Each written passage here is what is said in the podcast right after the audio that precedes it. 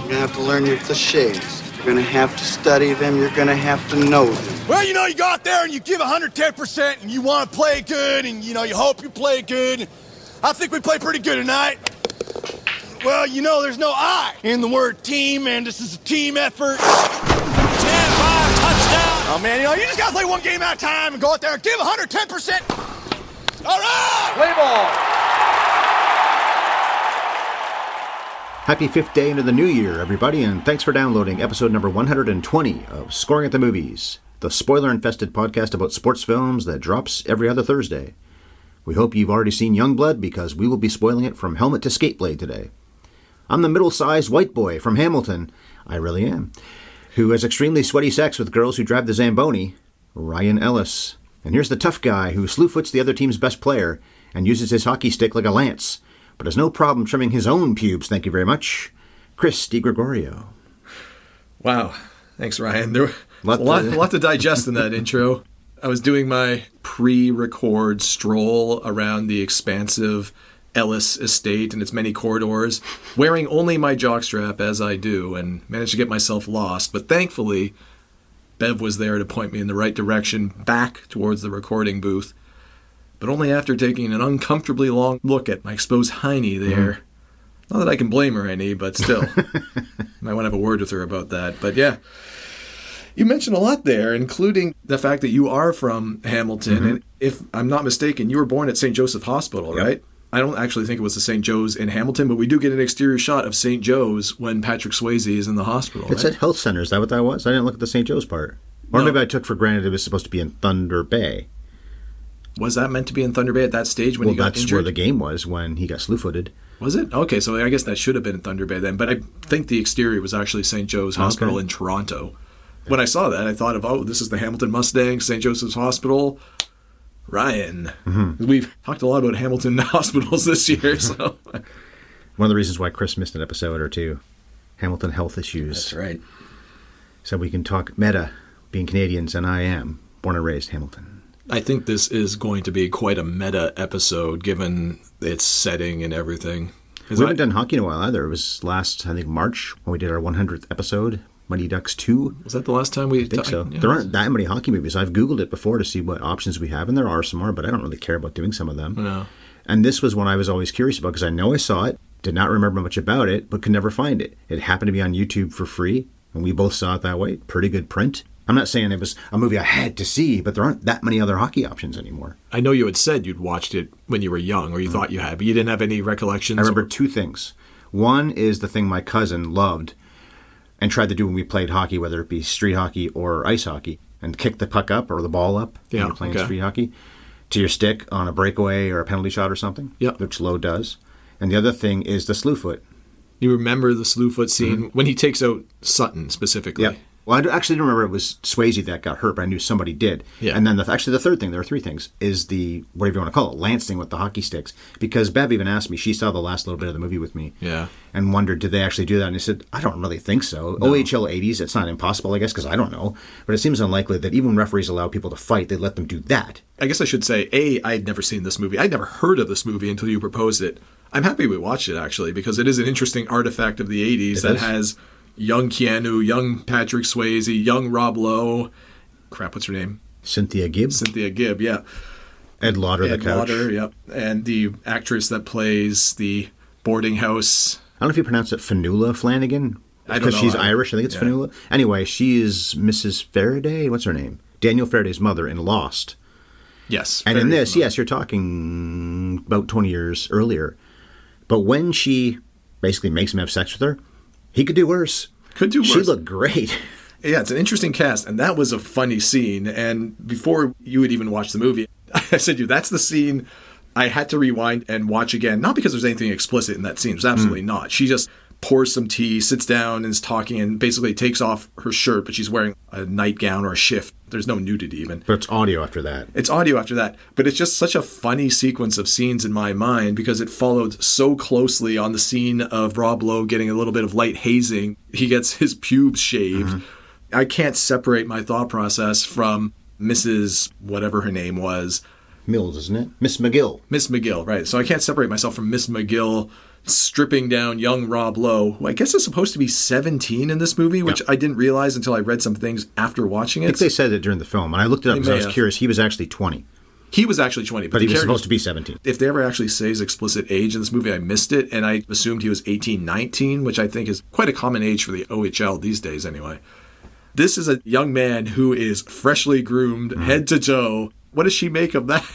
I don't think they did a very specifically good job on his pube trimming. Yeah, but then that means one of two things is true. Either they butchered it, in which case, who the hell knows what he's going on down there, and she's got to question that, or Rob Lowe's character was like, "Well, I can't leave myself like this. I got to clean it all up now because it looks be. it looks ridiculous." In which case, Miss McGill still has to figure out what's going on there. She's fucking a baby yeah. or a doll.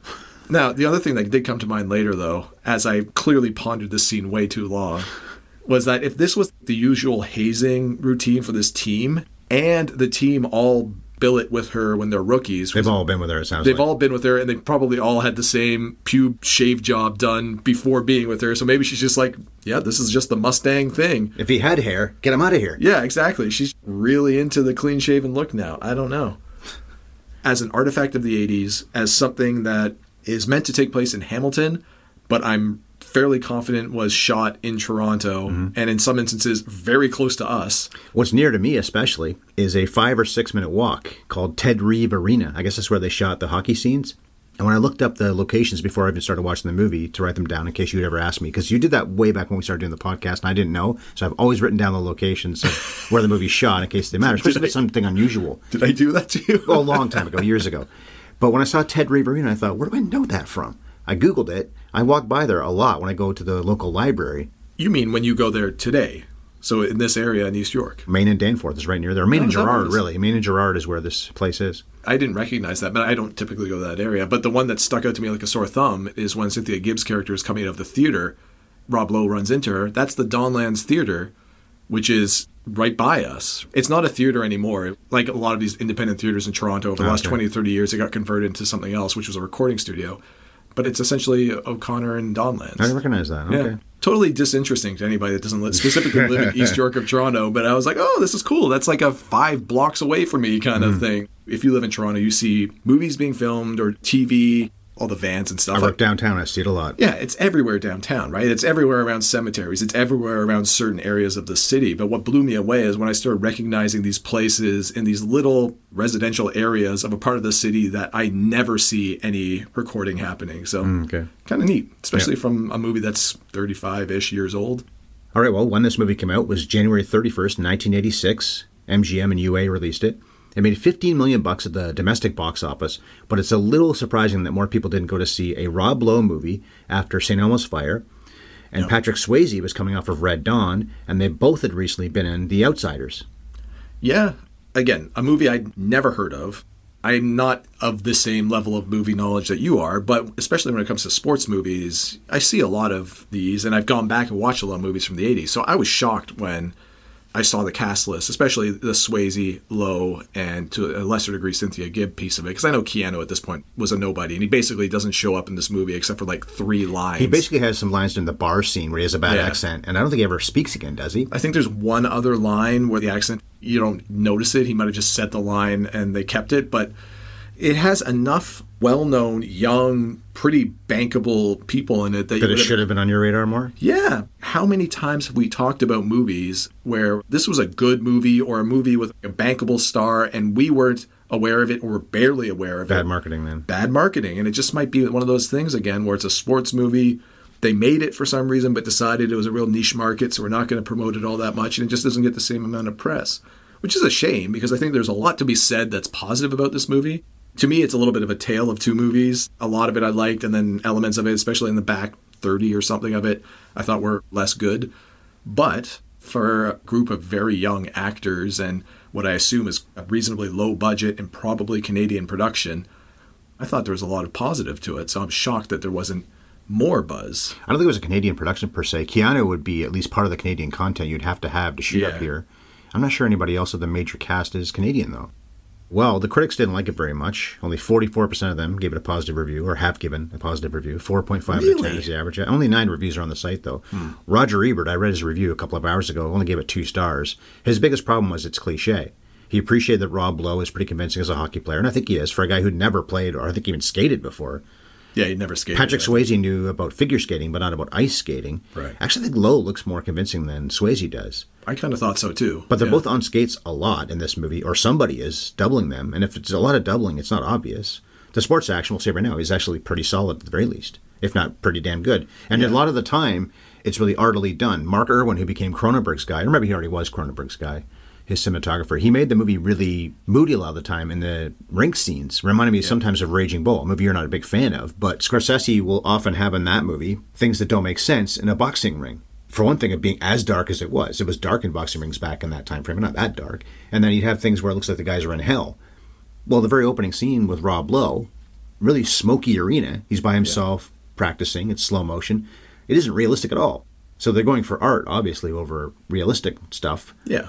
But the hockey, for the most part, is realistic. And the two guys who get the most screen time, Lowe and Swayze, believable enough. I thought the same thing. I agree with you just as a general principle about what you said about the way the sport is recorded. That particular scene, though, I had to rewind a few times because my first impression was, why is there so much steam in this mm-hmm. arena?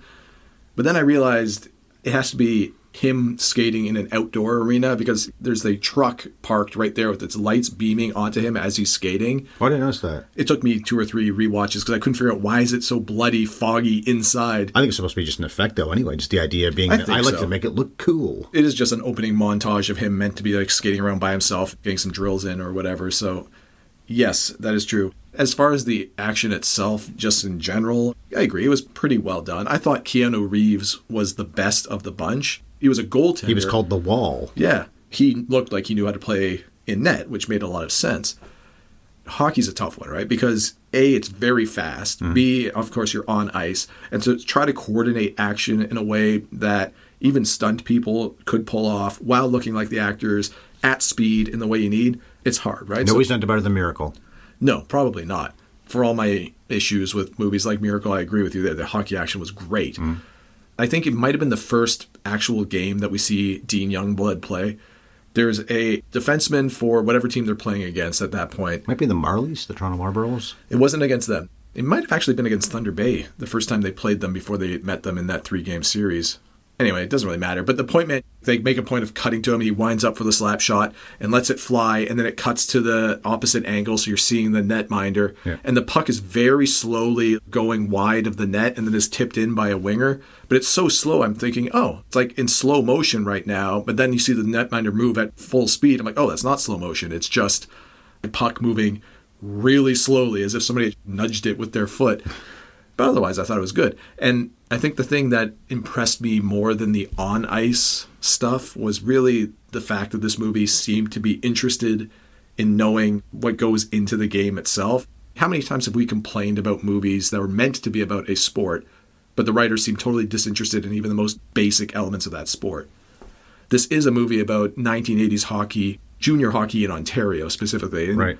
We're talking about a sport 40 years on that has evolved, so maybe things were different then. And they're supposed to basically be kids. Exactly. Young men, anyway. You have to judge it from that perspective as well. But I have to give the movie a lot of credit because it felt like whoever wrote this, and I'm sure you'll tell us, It's the director, Peter Markle. Oh, it is. Okay, so it felt like he took the time. If he didn't already just know this from his upbringing and his experience, He's got hockey experience. Okay, so there you go. So it's somebody that knew the sport, and you get that from the locker room stuff, and you get that from the dialogue. I have issues with some of that, and we're going to talk about it, but this is a person writing and directing this movie that knows the sport. And just that alone for me, that's half the battle. Yeah. Now I feel like I'm watching something that's at least semi authentic to its subject matter. I'm bought in a little bit more, you know? No, okay. If I didn't finish, by the way, the Rotten Tomatoes and all that, I think I said, maybe I didn't, 68% of audiences said they are a fresh tomato. It was 57th at the box office that year in 86. That was a big year for sports movies. The Karate Kid Part 2 was number four. We covered that, well, we'll say last year now. We're recording this in 2022, but this goes up in 2023, so last year. The Color of Money, one of our first ever podcasts, was 12th, and Hoosiers was 35th. And I didn't write it down, but Lucas was out that year. We covered that a couple of years ago. That was a big year for sports films. This, by the way, played in more theaters than any movie the weekend it opened, but was still only fourth. So I don't think it lasted very long. So it had a big opening too. Mm-hmm. Wow. Or an opportunity to have a big opening. Yeah, it was probably facing off against a lot of the prestige Oscar movies that came out in late '85. Not big opening necessarily, but wide release. It felt like this was not a movie that was ever advertised to the degree that I ever became aware of it. So I would have then thought, okay, they don't advertise it much, maybe limited release. No, it was a wide release, but it's also Okay. the end of January, which I think even then was thought of as a graveyard time to release movies. One thing about this movie is family, because you've got the cliche, and the part of what Ebert was saying in his review is that, oh God, the coach has got to have a daughter that the main character is interested in and ends up sleeping with. But also you've got his family, his father and his brother back home. His brother was Chuck in Footloose, who I believe is the antagonist for Kevin Bacon. Because when you click on his profile, the picture is him on a tractor in Footloose. So I think it's, I didn't look that closely, I think it's him. But he plays the brother. He had a hockey career, and then the father, towards the end, reveals he did too. All those things do feel like cliches, and yet I think the three of them make it work pretty well. Yep. And the fact that we go back to the farm for a little while, another cliche though, I've had enough, I'm out of here. And actually, A League of Their Own stole this movie's beginning of the third act, I should say, when Lowe goes back during the playoffs, because that's what Geena Davis does. She mm-hmm. leaves during the World Series and goes back for the last game. He leaves during that three game series and comes back for the last game. But somewhere in there, he trains to learn how to be a fighter and to learn how to be tougher and to just train in general. I don't know how many days it's supposed to be that he went all the way back to America, wherever this is. yeah. And then he gets driven back to Hamilton, and he was leaving Thunder Bay, which is a 15 hour drive from Hamilton. I agree. It's kind of cliche, but I also agree it kind of works. When it comes to the family farm thing, though, when Rob Lowe goes back to the farm, I get I don't want to be working in a mill, working in a farm my whole life like everyone else in a small town. We've watched a bunch of movies where that was the premise for the main character wanting to get into a sport. Rudy. Yeah, exactly. So, yeah, okay, fine, it's a cliche. But when Rob Lowe goes back to the farm, he is a terrible farmer. he can barely feed the chickens. He's trying to fix the roof and he falls off the roof. He's Well, the fi- hammer does, but yeah. He's fixing the fence with his brother and gets his hand caught on the barbed wire. Damn. yeah, go play hockey, man, because this is not for you. Holy hell. You're right. His brother steps up after berating him for bailing the way he does, which mm-hmm. frankly I thought was fair. I get that your buddy got hurt in Slewfoot, but how does it help anybody for you to up and bail on your team and go mm-hmm. back home? Shouldn't the impulse be the win it for the Gipper kind of thing? Just go out there and beat the hell out of the other team. Which is what he ends up doing. What he doesn't say, and maybe Peter Markle thought he was being subtle with this, it could be what happens in Rocky 3. We bring up Rocky almost every podcast, it seems. 'Cause it's But in pinnacle of the Rocky 3 on the beach, I'm afraid. You want to break me down? You want to hear me say it? I'm afraid. It could be that Dean is just afraid of getting hurt the way that Derek Sutton did. I think you're probably right that we're meant to understand that, but like you just said, we talk about Rocky movies a lot, and for me, one of the more emotionally poignant moments of Rocky 3 is when Rocky, the toughest guy of them all, admits that. So I think it's actually an emotionally effective thing, even if Dean isn't meant to be like a big tough guy. He's been shown to be reasonably fearless because he did stand up to fight, what's his name, Racki? Racki. earlier in the movie and he got his block knocked off essentially mm-hmm. real quick, but he wasn't scared. His brother steps up to him and says, What are you doing, you punk? Why'd you run out on your team? And he says, I'm scared, okay? Then I feel like that's an emotional bonding moment, not one where the director should be thinking, Oh, I'm going to be cute about this and real subtle, because frankly, it's not a subtle movie anyway That's true. if we step past that and we get into the brother training Rob Lowe stuff, we're basically over the span of game one to game three here that we're covering. So let's say generously a week if they have a bunch of off days between That's a games. lot of off days, but yeah, okay. I'll be generous. It's probably more like three days, but let's say five or seven. You get back to the farm, you've been working for a bit, your brother comes to this realization, starts training you. How long are you training for? A day, two days? We see him doing a lot of bench pressing, sit ups, getting strong now mm-hmm. without the Gonna skate now. it reminded me of Six Pack with Kenny Rogers getting trained by the mm-hmm. kids. Like, dude, you got 48 hours before the race. Just eat your pizza. It's not going to matter any. or your KFC in that movie. And I felt the same way here. I'm like, what are you training so much for? And especially when his brother was like, okay, here's a speed bag. Now you got to time it this way. Why are you training him with a speed bag? I mean, at least when his dad comes around to that whole realization moment where he's like, oh, you played hockey too, Pops? Why don't you tell me that early? And he's showing him grab the sweater. Which he needs to know for the Racki thing. Yeah, that makes some sense at least, right? Because that's a useful skill that you can learn in, I guess, a shortish period of time. You're never going to become the same kind of tough guy that Racki is No. in 48 hours, 72 hours, or a week. But at least if you know to grab somebody for balance, you know to hold on when you're throwing a punch, that's more useful than a bloody speed bag. Mm-hmm. And we've talked before about how hard fighting in hockey must be because of standing on skates. Yeah. Anyway, is hard enough, but then you've got to do something that's so unnatural. Playing hockey is tough, and neither of us are very good skaters. No. But the idea of taking a blow to your face, throwing one at the guy, repeatedly, in fact, but also not just wiping out. Rarely do you see fighters do that. One of the impressive things about their job, I don't know how they stay standing. I- Grabbing each other's jerseys helps, but still. Yeah. That's why so many fights do end with one guy slipping and the other guy falling, and then the refs break it up. You don't get the jousting with sticks surrounded by a ring of players and referees watching for five minutes.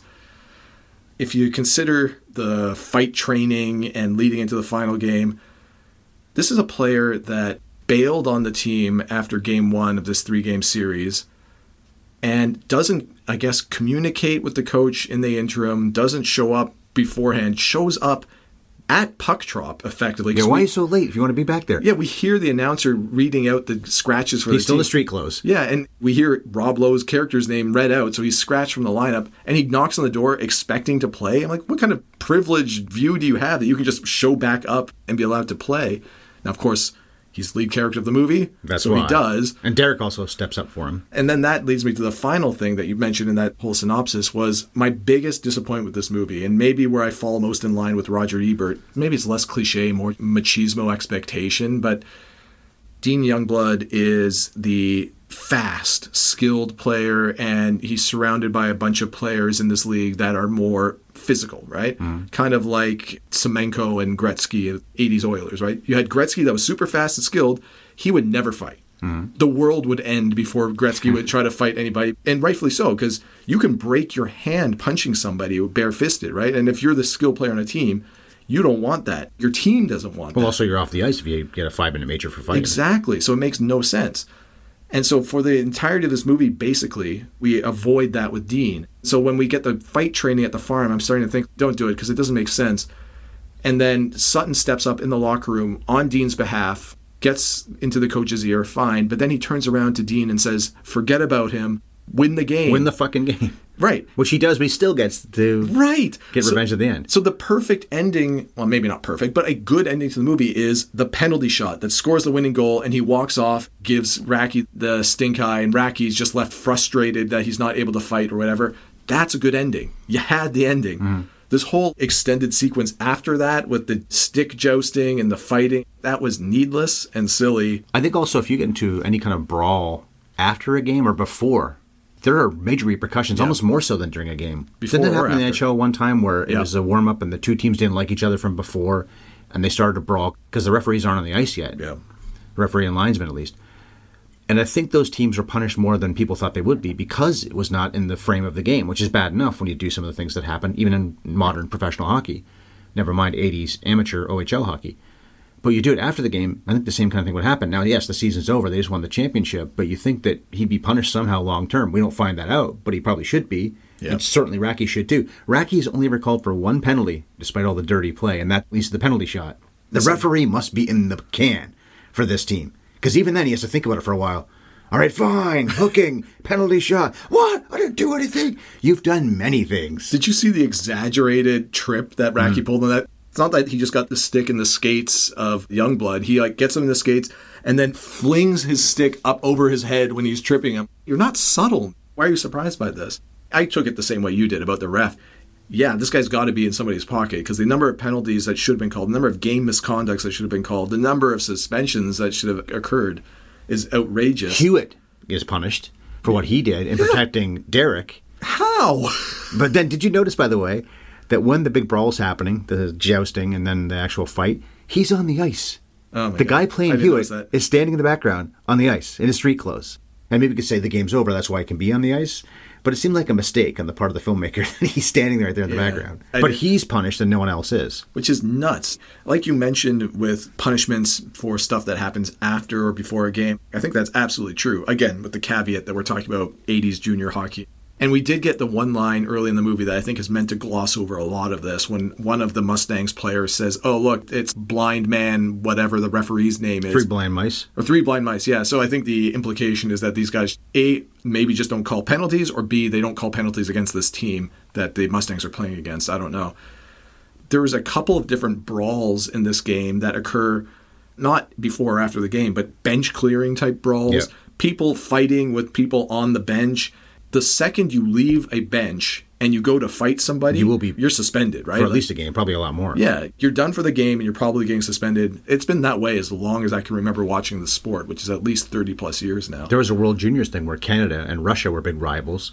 Russia was going to lose out in a game to Canada and be eliminated from the thing, and they go to the Canadians into a brawl. Yeah. And I think they left their bench. Russia did, and I always remember the visual of one of the coaches, maybe the head coach, pulling a guy who's trying to jump on the ice by his sweater and managed to then pull him back down on the bench. Must have hurt the guy, the young guy, in falling. But almost everybody else got out there, and then Canada, I think, was kicked out of the tournament. Russia was the Racki of the situation, and Canada was the Hamilton Mustangs. that kind of stuff happens in reality, but for a movie like this that feels like it's knowledgeable about the sport, about the relationships in the locker room, all that kind of stuff felt reasonably genuine to me. But then there were so many of these weird little idiosyncrasies on the ice that felt more like it belonged in a movie like Slapshot that's a little bit more slapsticky. This mm-hmm. movie is a pretty heartfelt, genuine drama. It's not about over the top slapsticky stuff happening. There's very on the ice. little humor of any kind in it. I don't think I laughed at all. I don't think so either. Maybe a little bit when I realized that they were shaving Youngblood's pubes instead of the eyebrows or the head, like I assumed was going to be the case at the mm-hmm. beginning, just because it was so silly. Well, the scene at the bar where they're all messing around and the teeth go into That's kind of dumb too. Yeah. the Caesar, that's supposed to be funny at least. Yeah, this is a movie that is also kind of obsessed. This is why I bring it up, is because we see so many scenes with fighting, with physicality. And I understand this is 80s hockey, right? And there's a big premium placed on physical play. But at the same time, the biggest stars in the game, Gretzky's already a mega star at this point. Yeah. Lemieux is, I think, a rookie in the NHL at this point. We have Gordie Howe referenced in this movie, and he was the quintessential skill guy that would also drop the gloves. But his prototype of player was not the player of the 80s necessarily unless you talk about like a Bobby Clarke kind of guy maybe but more or less you had skill guys and then you had protectors and enforcers.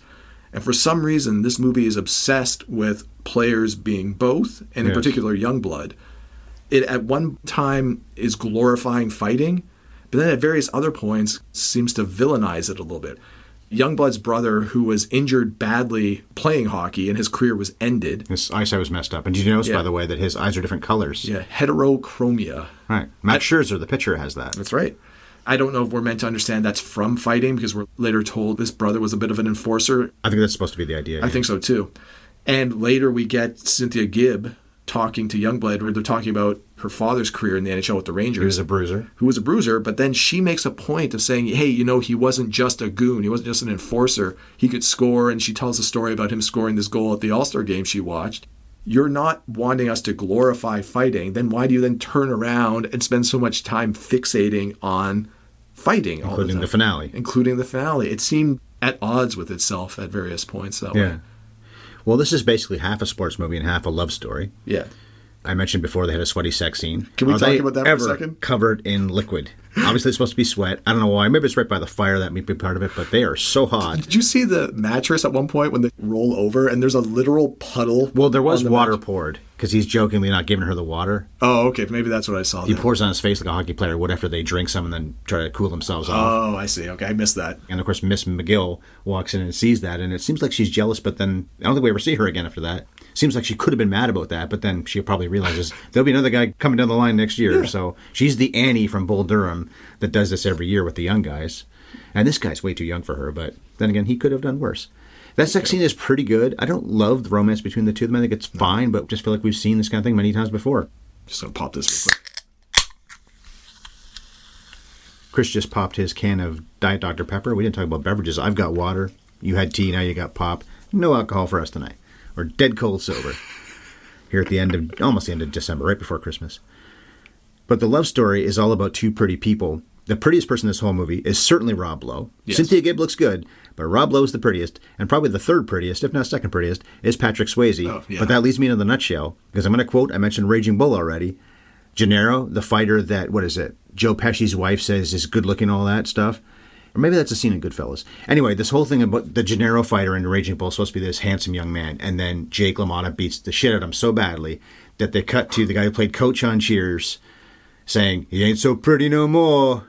Well, That's the nutshell because that's what happened to Swayze when he gets slew-footed and he looks terrible in the hospital. It's pretty, I guess, accurate to what would have happened to him. He's got a steel plate in his head, and then when he shows up at the end with the bandage on his head, I thought at first it was blood coming out of it. I didn't realize it was just pink with the tape or something back there. I had a note. I had written a note that why is he bleeding still? It's been a few days. What kind of hospital service is this? But it was just that it was pink, and you can see it different from behind. But he does look bad, and he should look bad. does, yeah. And maybe his hockey life is over. That's another one of those things I would have liked a little bit more closure from the movie on is Sutton's ultimate fate because this is a grievous looking injury, but he's on his feet and at the game a hmm. few days after the injury occurs. I'm like, Sure. oh, not as grievous as we originally thought. He's not paralyzed or anything like that. No, he's moving around fine. He's not on crutches or anything. Yeah, bad head injury, and that's serious stuff. But is this the end of his career? Because our understanding of Sutton early on is that this is a guy that never graduated from high school. His only career ambition is hockey, A, because he loves it, and he says so a few times. He would never have bailed if something like that happened to Youngblood. Well, that's the other thing that sort of annoyed me about that particular plot twist. But we know his only path to a future Is is, hockey, NHL, is yeah. the NHL. I scored 91 goals before you even joined the team, Youngblood. I don't need you feeding me the puck, and he gets a few more before he's hurt. This is a prolific scorer, a skilled guy. What happened to him? And we don't know. And I guess maybe you can make the argument it doesn't matter either, but it feels unfinished a little bit that way. I gotta turn around for a second and reverse course back to that sex scene between Rob Lowe and Cynthia Gibb. Just because the sweatiness of it was so extreme hmm. so quickly, you have Rob Lowe and Cynthia Gibb getting down to business, and then it cuts to Miss McGill making tea because that's her move, right? She brings tea to the boys staying with her and then gets it on with them. Hmm. So we see Miss McGill preparing tea, and then- so it cuts back and forth. Yeah, cross-cutting, yeah. Cross-cutting. How long would it make somebody to boil tea, put it in the teapot, get all that stuff together, and walk upstairs? Maybe 10 minutes tops. so from the start to at most 10 minutes later, Rob Lowe and Cynthia Gibb just bucketing an absurd mm-hmm. amount of sweat. Wow, guys, you went hard and you went hard fast, apparently, because how else do you sweat that much that quickly? And this would have been set, I guess, in the winter or Yeah. at least the maybe early spring. But it was shot in July, so maybe they were just legitimately sweating, legitimate- and they are in front of the fire. It is meant to be in an attic kind of room too, so the heat rises. Mm. Maybe it was just legitimately like 110 mm. degrees in there, and they were dying filming this scene. It seems like this scene would fit better in our next movie, which we'll talk about in a few minutes, Oh yes, because it does seem like a parody of a sex scene. it really does. I know I mentioned this a lot in the movies we covered, how sweaty people are just immediately. Although I did reverse course on that a little bit after we watched With uh, boxing, we learned that Undisputed. they are training backstage and getting loosened yeah, up. fair enough. But I have to clarify: this is not Stallone in Rocky level sweaty. This is legitimately parody level sweaty. You could almost see squirts of water coming from behind their heads and stuff. In fairness, they play that at other times in this movie too. And at times it's almost effective. Like the scene in the locker room after the first period of the first game in this three game series, when I think Youngblood was benched, mm-hmm. right? Because this is when the coach. He looks like he hasn't done anything. Yeah, bone dry. He should be a little sweaty because they always warm up. Everybody skates Everybody around. warms up. He looks like he just put the uniform on and sat down and did not move for an hour. I don't think it's meant to be funny, but I did find that a little bit mm-hmm. amusing, just a sheer contrast. And in that scene, Ed Lauter's reaming the team out about how badly they're playing. I'm like, oh, are they down two nothing, three nothing after one? It was zeros. Yeah. It was tied. Dude, rein it in. What are you going to do if you legitimately start losing the game? Where do you go from here? You're already at a 10. How do you get any higher than this? And it was only the first game, I think, right? Yeah, the first intermission of the first game in a tie game, and he's reading the Mariah And this is the Memorial Cup too. They're obviously a pretty good team if they got this far. we don't really get a good sense of the relative capability of the Mustangs when Youngblood joins them. We're not shown standings. We're made to understand, I guess it's mid-season. They've lost the players. They need to recruit somebody, but it's not like the Mighty Ducks where we know they're god awful. It's not like Rudy where we know Notre Dame's the king of the hill in football. We just assume they're pretty good because we're told later on that they're in the playoffs, and we see players like Sutton who've scored 91 goals. So, mm-hmm. but yeah, by the time they're in the Memorial Cup, they must be a reasonably good team. What ultimately amused me about that rant more than anything else is after Youngblood bails on the team, he goes back to the farm and he's having that fight with his brother. He's reading Rob Lowe the Riot Act. He's the best coach in the league. He's the best coach in the league. I'm like, hold on here, buddy. What did we just see in the locker room in that first intermission? That was not best coach in the league material. he's also telling his team, who are clearly a bunch of mostly skilled guys, against Sutton's gold count we know, Youngblood we know, your advantage is speed and ability, right? Chadwick's telling his team, I want to see you out there checking them in the boards. That's like telling Wayne Gretzky, go check Marty McSorley. No, because now you're playing into the strength of the other team and mm. you're abandoning your own team's strengths. That's terrible coaching. And then two scenes later, his brother's like, he's the best there is. He knows how to win. I don't know. Everything I've seen from this character is pretty poor coaching so far. like he's the warden in the Longest Yard remake. Well, anyway, he's definitely in both the Longest Yards, though. I got that down here in my notes. He's also in Seabiscuit. Ed Lauter is. He's got a small role in Talladega Nights, also. So he's done a lot of sports movies in his career. I'm just trying to picture who he is in Talladega Nights now. Because that's a movie I know reasonably well, and I can't. Well, I'm right can't- near it now. Let's see. He's John Hennepin, uncredited. that does nothing for me. Yeah, okay, fair, enough. We covered that so long ago. well, the hockey action ends with the penalty shot. Well, there's three seconds left, but the penalty shot does give Dean the hat trick, and they win three to two. And I mentioned that A League of Their Own stole the "I'm going to go back there during the playoff" stuff mm-hmm. because I can't leave it like this, and then accept it with open arms. We don't know how the players feel about in either situation, A League of Their Own or this movie. I guess they obviously accepted it. What are they going to do? Except Sutton. We know Sutton's cool because we get the heartfelt right. Okay. So one person. but in general, movies. you're right. We don't know how the team feels. because they have a right to be upset, even if they did lose a great player who basically sulked in both cases. Yeah, you walked out on us. Where the hell were you in game two, Or? How much we need you. Yeah. And Mighty Ducks stole the very ending, though, because that's also a penalty shot. The game is actually over. There's not three seconds left. Yeah. But I wouldn't have thought Youngblood would be stolen from two far better movies, especially A League of Their Own, which is quite good. Bev and I covered that already, which is why you and I never have. This is an interesting thing, right? If Ebert's saying he didn't like this movie primarily because it's a cliche, Mm-hmm. well, apparently it set the cliche precedent going forward for other movies. Did he feel similarly about League of Their Own? Mm-hmm. Maybe it's a Mighty Ducks? 92 thing. This was both in 1992. This movie just six year rule. had a, a resurgence in 1992 and everyone saw it and just cribbed from it. Who knows? I would have been perfectly happy if the penalty shot was the end, because frankly, what the coach was saying to Youngblood at that point was perfectly sensible, and what we heard from Derek. Don't fight this idiot. Just Mm-hmm. win the game. And then he makes, well, the coach tries to make him come off the ice, but he insists on staying on. Yeah. he says he wants to fight the guy. which is silly and doesn't make any sense. So I would have been perfectly happy if it ended with the penalty shot. But that said, I hate it when team sports end games in a non-team way. The penalty shot is part of the game, so you can live with that. I can live with that because it is a penalty called. Even as if it's oppo- one on one in a game that should be six on six. Yeah, and in a hockey sense, it bothers me more when you play through overtime, then you go to a shootout. That I hate. At least in this case, it was a penalty being called, mm. but I still would have preferred it if Youngblood had scored the hat trick.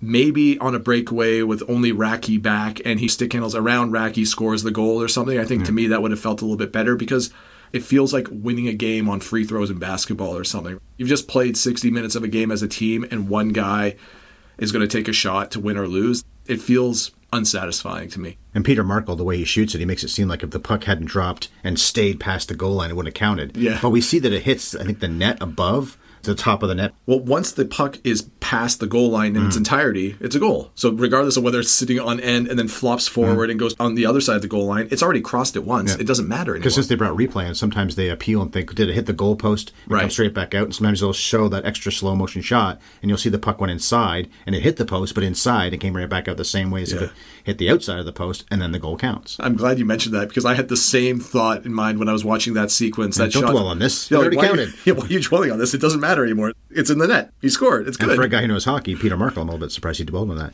By the way, so he did write and direct this. He also directed John Candy's last movie, Wagons East. Oh, really? Which I don't know if I've ever seen or not, but mostly did TV. But here's what I love about this. So he's Peter Markle, I said, right? Mm-hmm. He was one of the producers. This movie is the Peter producers movie, though, because it's him, Peter Bart, Peter Guber, and John Peters. We're all involved as producers. That's weird. It is weird. Bart and Guber and Peters, I think maybe all three of them, or at least two of them, are involved in Batman a couple years later on too. So they did some hmm. huge movies before that decade was over. Rob Lowe, I didn't say it yet. I've been saying it for so long since Bev and I finished finally catching up on Parks and Rec years after everybody else. But literally, I try to find a way to work in literally in my or literally, in my dialogue on a regular basis. He was in a movie called Breakaway in 2011, which I've never seen. I guess hmm. it's a hockey movie. Hasn't made many movies lately though, mostly TV, and of course Parks and Rec isn't that long ago. Cynthia Gibb that same year was in Salvador with James Woods, a good movie actually. Did a whack of TV, including playing Holly on Fame. But you seemed like you recognized her. I didn't really recognize her. I guess I saw Salvador, but it's been a long time. Well, I know I saw Salvador. yeah. Was it Short Circuit 2 or something? She's in that, right? She's got one of those faces from the 80s. If you had flashed this movie on the screen and said, Who is that to me before I watched the movie, I would be like, Oh, I know her, but I wouldn't be able to give you her name in the way that I could give you Rob Lowe or Patrick Swayze or Keanu, right? Mm. One of the nostalgic attractions for me of this movie is the artifact of the 80s that it truly feels like. And she's part of that. Only because my associations with knowing her are from a few limited things that I saw her in in the 80s, including Short Circuit 2. And I'm sure The guys escaped it. She didn't then. Okay. yeah, yeah. The other element of this movie that just felt so nostalgic for me was, and one of the things I did appreciate, because this would have been a real easy movie for them to film basically anywhere and just say, yeah, we're in Hamilton, guys, or we're in Thunder Bay. They clearly shot this in southern Ontario. And like you said earlier, some of it was in Hamilton. I know some of it was in Toronto because I recognized the mm-hmm. scenes. They might have filmed in a few other towns in But we see Tim Hortons, we see Labatt, we see the kinds Yeah, of things that, you see- especially then, were Canadian only. Exactly. Loblaws, Wintario, lottery things in the convenience store. That is cool because Authentic. it's authentic. And I don't know if you got a kick out of this as much as I did. That same sequence of shots that I mentioned earlier when they bump into each other outside of the movie theater and then Cynthia goes with Rob Lowe to buy a book at what they say is a bookstore, but it just looks like a convenience store to me. Right. And I remember, at least in the 90s, when I was going to convenience stores, they had racks of books, they had racks of magazines, they had racks of comics. Convenience stores were much different back then. But I don't remember convenience stores having pornographic romance Out in the open like that? out in the open, at least not ones that had full nudity on the cover. Hmm. This is a movie that has had two sex scenes in it, perfectly chaste, no nudity.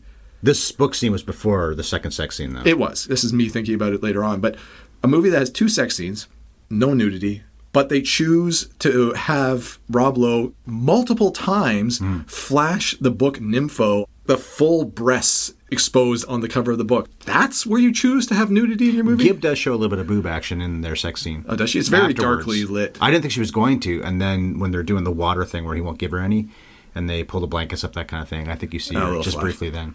Which is not to say, come on, I got to see some 80s boobs, hmm. guys, or anything. You don't need to have the pornographic book. It can say Nympho, that's fine. I think Peter Markle regretted doing that too. I think I read that online. the joke that happens later when he gets caught a few times by Ed Lauter and then later by Cynthia Gibb again, reading that book instead of Moby Dick as she had bought for him. I thought that was a cute little running gag. But yeah, the cover of the book could just be like a black cover that says Nympho on it, right? Major League stole from this movie too. That's what Tom Berenger has to read to re-impress Rene Russo. He's got to read Moby Dick, and before she'll actually fuck him, who I forget what it was, something about Starbuck or something. It, it was actually Queequeg, and then they get it on. So that movie stole from this one too. How about that? Ebert, what are you talking about? It's influential. He could look into the future. for a man that is such a timeless reviewer of movies, he should watch this and said, "This movie will inform sports films for decades to come." At least six years from then. At least, uh, okay, A couple times. At least six years in the future. Yeah. So Swayze, another pretty boy, of course, did Point Break with Keanu many mm-hmm. years later, and Keanu was in The Replacements and Hardball. So we've covered him four times now. Maybe it's more, but four for sure. And from what I see, this is his first movie, Keanu's first ever film. He was also in River's Edge this year, but if this came out in January, that had to be later in the year. He made TV shows, but I think this was the first time he ever did a movie, and he barely has any screen time in it. I don't know if this is true because, of course, he's wearing a mask for most of it. If the person actually doing the goaltending sequence Is him? is him, then I give him full credit for pulling that off. Because, Mm-hmm. like I said before, to me, the most believable hockey sequences were the goaltending of the okay. Mustangs. Well, he probably was doing that stuff. So I'm saying not really any dialogue and not really a chance to do almost anything else. And yet he's the biggest name of all of them. If Swayze Now, had been yeah. still alive all this time, Keanu would still be a bigger name than him. And Lowe, with his television stuff, has certainly become a star again. But Yes. his movie career never really truly took off. And Keanu's so did. Yeah, because he is such an expressive man with his emotions, Ryan, and the accent. Why the accent? Again, Weird choice. I kept waiting for the scene in this movie that was going to happen, some gag about French Canadian hockey players or something, and that's going to pay off the fact that they made Keanu do this accent in the bar scene. It never happens. Keanu Reeves is a guy that is from Southern Ontario, played hockey. Just let him be from Southern Ontario. The movie takes place in Southern Ontario. Mm-hmm. Why does he have to be French Canadian? Why him? It could be somebody else. Maybe Keanu was like, I can totally do it. Let me do the accent. We they're like, know from right." a lot of other movies he couldn't. Well, Peter Zezel and Steve Thomas, NHL players, are both in this. I didn't pick them out. I don't recognize They were in this? Really? And the guy who plays Dad Youngblood was a real life player. Oh, I had a signed Peter Zezel 8 by 10 in my bedroom growing up. I was a Stumpy Thomas fan, but I didn't pick up either of those guys. Mm-hmm. I didn't either. Do you think they were just maybe extras? No, They were extras. They didn't have a Oh, big okay, role. Joe Sakic is in a sport movie we covered one time, I think, as just a hockey player in the background before he was known as Joe Sakic, or if you're Bob Cole, Joe Sakic. That's a good Bob Cole. So we talked about the depiction of the sport already. We think it's pretty well done, except when he's going for surreal qualities. And then, of course, it's bogus with the way they do the lancing of the sticks. But the fighting, when it actually happens, we don't like it, but it's done well enough. Sure. The movie's pretty sexy in its way. The hottest person in the whole movie is certainly Rob Lowe, despite the scar on his head. Gets cross-checked by Racki, and then that's the rest of the movie is that scar. Actually, the real love story in this movie, and I've done this before, this joke, is Lowe and Swayze. It legit that is. doesn't really pay off. And I also wonder if Swayze was jammed in and almost like a pickup later on because he's not at the end behind the scenes. Oh, We see him before the game, but we don't see him celebrating with the team. Hewitt's still around, yeah. but Sutton is not. That's fair. I wonder. Swayze's in this movie a fair bit, but when you know it's Patrick Swayze in 1986, you kind of expect him to really lead the He way. was becoming a star Yeah. too, probably more than Lowe was at this point. I was surprised that he wasn't in this a little bit more. I do agree with you that the most well developed relationship in the way it evolves over the movie is between two guys. The two guys. I liked the way the camaraderie of the team was portrayed, in particular, like you said, between Rob Lowe and Patrick Swayze, because you see the Youngblood tryout sequence. You see him in the locker room after he's told you're on the team, and he's just getting, I don't want to say hazed, right? He's being hazed. but there's such a Bullying, okay, at least bullied. there's an extreme connotation to that and i don't want to sound like i'm pro hazing at least not in the way that it's taken to a point where somebody's legitimately being hurt or scarred or traumatized you could probably argue that what they did to him was too far but just as a general sentiment i think you and i have probably both experienced this whether it's part of a team or part of something else when you're the newbie and you're put through some trial by fire by your new teammates, everybody goes through the same experience mm-hmm. as the newbie. And then you're sort of bonded, right? And mm-hmm. then that can be taken to bad places, and I certainly acknowledge that. But you see why they do it, though. But I see why they do it, It's been done for centuries, probably. And it's- well, sports, maybe not centuries, but for decades and decades. and especially at this era of movie making. So for me, that felt legitimately accurate. I understood it. And then in the subsequent sequence, we're left with them hazing Rob Lowe, shaving him bodily. He goes to the billeting house. He gets taken advantage of by the woman who's running it. And then we skip to the bar scene, Mm-hmm. and everybody's buddy buddy now. And then a lot of movies, He's still not really fully in with them until he gets drunk later on, and then it seems like he's in with them. which is also makes sense, right? Because they aren't ragging on him at the bar. You're right; he's not quite part of the gang yet. He's not in on all the jokes, but he's part of the team now, right? He's not being ragged on. Later on, you get the scene with Sutton and Youngblood drinking together when he pulls out the stitches and he gives them the advice like, "You don't want stitches in because they'll try to break him open Right. again when we play him." And Sutton had kept the puck that Youngblood had thrown in the trash. That's right, exactly, and that's also after they have that conversation with His first goal is what it was. Yeah, between Youngblood and Sutton, where Youngblood accuses Sutton of not wanting to pass the puck. But all of that felt fairly organic and real to me. In a way that other movies, I'm pretty sure I probably complained about how unearned some of these relationship evolutions have felt to me. And sometimes you'll say it might be director shorthand or you're supposed to interpret certain things. Mm. And a lot of the time it doesn't work for me. This one did. So what would you give it for a score? Like a 7 out of 10. That high, really? admitting that part of that score might just be nostalgia for having seen so many of these sequences that I recognize from my childhood, even if it's just out and about in the street. Take it with a grain of salt, maybe. fair. But I think there's a legitimate, heartfelt nature to this movie and some of the relationships, and you called it the relationship between Patrick Swayze and Rob Lowe in particular.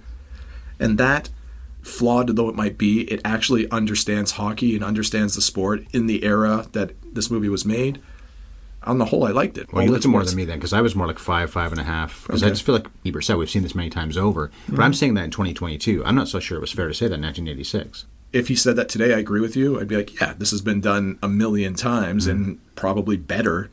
But 35 years ago, this wasn't as common a story trope. Mm-hmm. I just think the movie loses a lot when Swayze's not in it, though, and he's not in for probably 30 minutes. I think it's definitely fair to say that he brings the most charisma. And he's fun. Yeah, he is fun. And I like Rob Lowe. I think he's evolved a lot as a pretty boy that's not projecting a ton of personality on the screen yet. And Swayze does that. I can certainly appreciate if that's a feeling somebody has watching this movie. I think that's fair.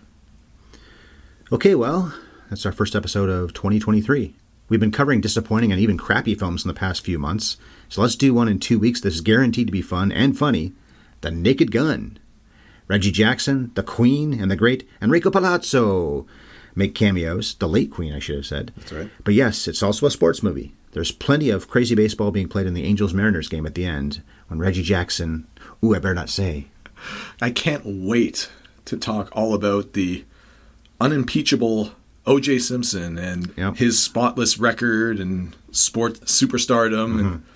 can't think of anything else that we might talk about except his sports and acting resume. So Yep. looking forward to it. I forgot he's in this, that's true. But it's also 35 years old as the baseball scenes, and we know it'll be fun, so those are good reasons. Yeah, we'll have to deal with OJ. Let's not dwell on it too much. All right, we're on Twitter. I'm at MovieFiend51. Chris is at Scoring at Movies. The email address is scoring at the movies at gmail.com. You can find all 120 episodes in the best podcast places. And I think since you've designed it, by the time you post this episode, we should have a new logo as well, right? Fingers crossed. Let's see if it's there. Let's hope so. So take her easy, Dean Youngblood, and get a goon to start watching your back. If you keep having to fend off pricks like Racki, you won't make it to next month, never mind the NHL.